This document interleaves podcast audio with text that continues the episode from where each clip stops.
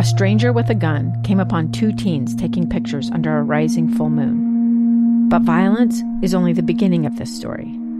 Sometimes I thought, there are no miracles. Yeah, there are, and this is a big one. I'm Amy Donaldson, and I've spent my career talking about how lives are undone by violence. The Letter is a podcast about how lives are remade. Follow The Letter at theletterpodcast.com or wherever you get your podcasts. Welcome back to the program, and do I have good news for you? Producer Amy came through. She just walked in here, whispered in my ear, and said, Hey, Lee, guess what? We've got a paleontologist going to come on the program later on. Uh, you know, like Ross Geller from Friends, one of those types. Going to come on and talk to us. Uh, if you're too young to get that reference, Friends was a television program, appeared weekly on television stations uh, across the country. And Ross Geller, a character on there, was a paleontologist, studied dinosaurs. Anyway, we're going to have one of those on the program today, thanks to the expert work of producer Amy. Uh, there was a new dinosaur discovered here in the state of Utah. Not one of the boring plant eating types, but one of the carnivores with the sharp teeth. We're going to learn all about it later on in today's program. Thanks a lot, Amy. In this segment, though, we're talking about jobs numbers. And we're going to welcome back to the program Chief Economist with the Department of Workforce Services, Mark Knold, joined us uh, on episode eight of this program. Mark, I'm grateful to you for phoning us up again. Thanks for uh, being on the program. Oh, it's my pleasure. Uh, listen, I uh, a couple years ago I was standing in Washington D.C. Uh, in a rally. Uh, President Trump was running for running for the presidency, and he uh, made a comment. I want to play that real quick, and I want to see if it, something like that's happening here in the state of Utah. We're going to win so much. We're going to win at every level. We're going to win economically. We're going to win with the economy. We're going to win with military. We're going to win with health care and for our veterans. We're going to win with every single facet. We're going to win so much, you may even get tired of winning. And you'll say, please, please, it's too much winning reason I play that is I feel like every month we have a conversation very similar to the one we're about to have right now. Uh, uh, and it is that Utah, in terms of job numbers, is always doing uh, wonderful things. Uh, in fact, uh, there were some records set today, and I'll let uh, Mark speak for himself. Sir, what did we what did we learn today? Well, today we put out new numbers for the month of December, and we still continue to have um, strong job growth that mirrors what we had seen in um, prior months and actually multiple years. You know, 3% job growth or higher. It's 3.3% in December. But the culmination of all of that job growth over multiple amounts of years is that it's employing a lot of workers. And as it employs so many workers, naturally the unemployment rate is going to lower and come down.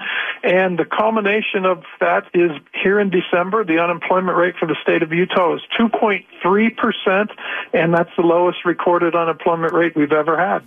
That's absolutely stunning. Where, where does that place us uh, compared to other states? Um, there, it, we're first in the nation, tied with two other states for a 2.3% unemployment rate, and our job growth rate at 3.3% is the highest in the nation. I am a competitive guy. Tell me, uh, what are those other two states, and how do we beat them?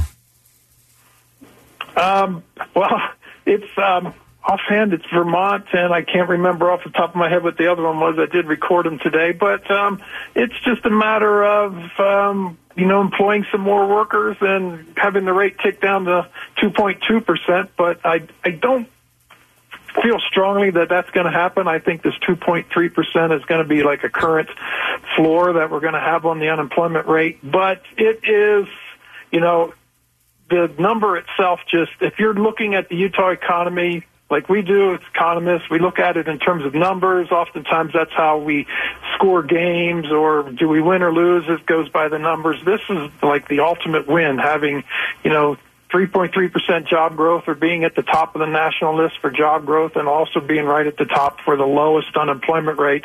This is what you basically hope you can do with your economy is create the most jobs possible employ the most people possible. Outstanding. Now, you and I spoke uh, about a month ago about this topic I'm going to bring up now, and it has to do with uh, some of the challenges that good positive numbers like this uh, present to employers. It, uh, you know, it's a wonderful problem to have, but uh, in some terms, it is a problem, or at least presents challenges to certain employers. Uh, can you talk to us about that? Yes, it does. It's um, again when you're talking about 2.3 percent unemployment, you're basically saying we've taken the idled and or available labor pool and slimmed it down to its lowest possible level. And employers are always looking for more workers, especially when you have an economy that's going strong like this and there's expansions. They need more workers. They need to fill positions that people have left. It can be a real challenge for them in many cases to find the workers that they're looking for. Employers work on different ends of the spectrum. Some can afford to be aggressive with higher wages. They don't have as much trouble.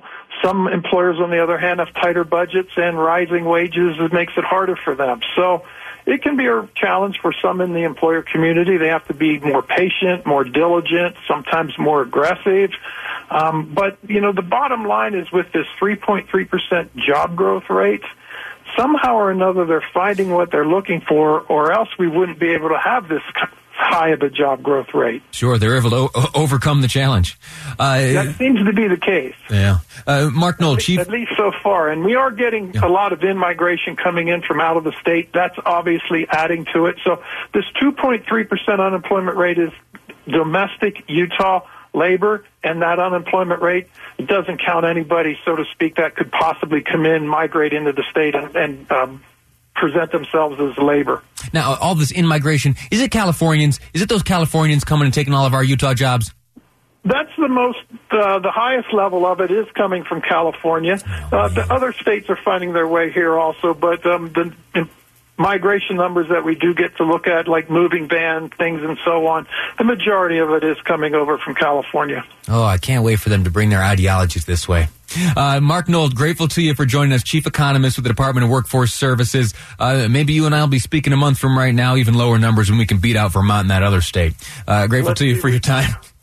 You're welcome, Leo. Let's see if we can do that. That's the way. Uh, again, Mark Knold, chief economist with the Department of Workforce Services, announcing this morning uh, that this unemployment rate is lower than we've ever seen it here in the state of Utah, 2.3%. His estimation is that it's going to hold at that level for a little while, uh, and we'll see if that is, uh, in fact, the case. The competitive uh, streak in me wants it to go even lower so we can edge out Vermont, and uh, there's some other state, too, they're tied with us. So let's see what we can do. listen, before we go to break, I want to bring up uh, just briefly uh, a topic, something that Amy and I were throwing back and forth this morning, uh, and it has to do with your tax refund. Uh, she and I both uh, pointed out to each other that we've received our, our, our first W twos. Uh, I've worked a couple jobs over the past year, so I got a few more to wait for. But I got my first one here from KSL, and it reminded me that oh, you know what? It's time to I got to take care of this tax stuff. And Amy and I were, we're talking about uh, tax refunds. And you know, every year at about this time and over the next six, seven weeks or so, uh, there is this great debate, uh, and there is a lot of uh, scolding that goes on, parents to children. The children, of course, uh, and the uneducated, like me, I'm going to put myself in this category. Uh, we get very excited about the notion of getting a tax refund, filling out all the paperwork, sending it off to the IRS, and just waiting, waiting, waiting, waiting for the benevolent IRS to send us that refund check so we can, uh, I don't know, go on a vacation or buy some new jeans or upgrade the television, whatever the case may be. Uh, well, as you may know, that's not exactly the best strategy. The smart folks with numbers are going to point out, uh, you know, if you are getting a large refund, it's because you uh, did not uh, allow for uh, the appropriate um, withholdings of your uh, income tax throughout the year. And maybe next year you'll be a little bit wiser because, and this is the one you hear all the time, why should we be giving an interest free loan to the government? And that is what we're doing. That's all fine and good. Uh, and so, it comes down to, to your own numbers and your ability to discipline yourself uh, as to what is best. Um, I I don't mind uh, I don't mind uh, getting a, a, big check uh, once a year, and if that means I got to forego a little bit of uh, this or that throughout the year, that's just fine. In fact, I've told you a few times about this story where uh, my car was broken into, my camera gear was stolen. I learned a, a big lesson in that. But the point I want to make now is the only way I was able to replace all that camera gear is because a few days later I got my refund check. And it was because of my lack of discipline that I hadn't had money saved up and squirreled away. But uh, uh, for some folks, it's a great thing. And for others, uh, they're able to invest it differently and come home uh, ahead. So w- whichever route you take, uh, you're just fine. Don't let anyone give you a, a hard time. Listen, next up, we're going to uh, take a, a, somber tone. There's a funeral taking place in Grantsville right now. You know the story. Uh, well, KSL television reporter Garna Mejia is out there, and she's going to give us an update uh, from Grantsville. In fact, we're going to hear uh, from the father who lost his children and his wife. Uh, he spoke to reporters just last night. I want to share with you some of the words he uh, had to say. That's coming up on the next segment of Live Mic. I'm Lee Lonsberry, and this is KSL News Radio. A stranger with a gun came upon two teens taking pictures under a rising full moon. But violence is only the beginning of this story. Sometimes I thought, there are no miracles. Yeah, there are, and this is a big one. I'm Amy Donaldson, and I've spent my career talking about how lives are undone by violence. The Letter is a podcast about how lives are remade. Follow The Letter at theletterpodcast.com or wherever you get your podcasts.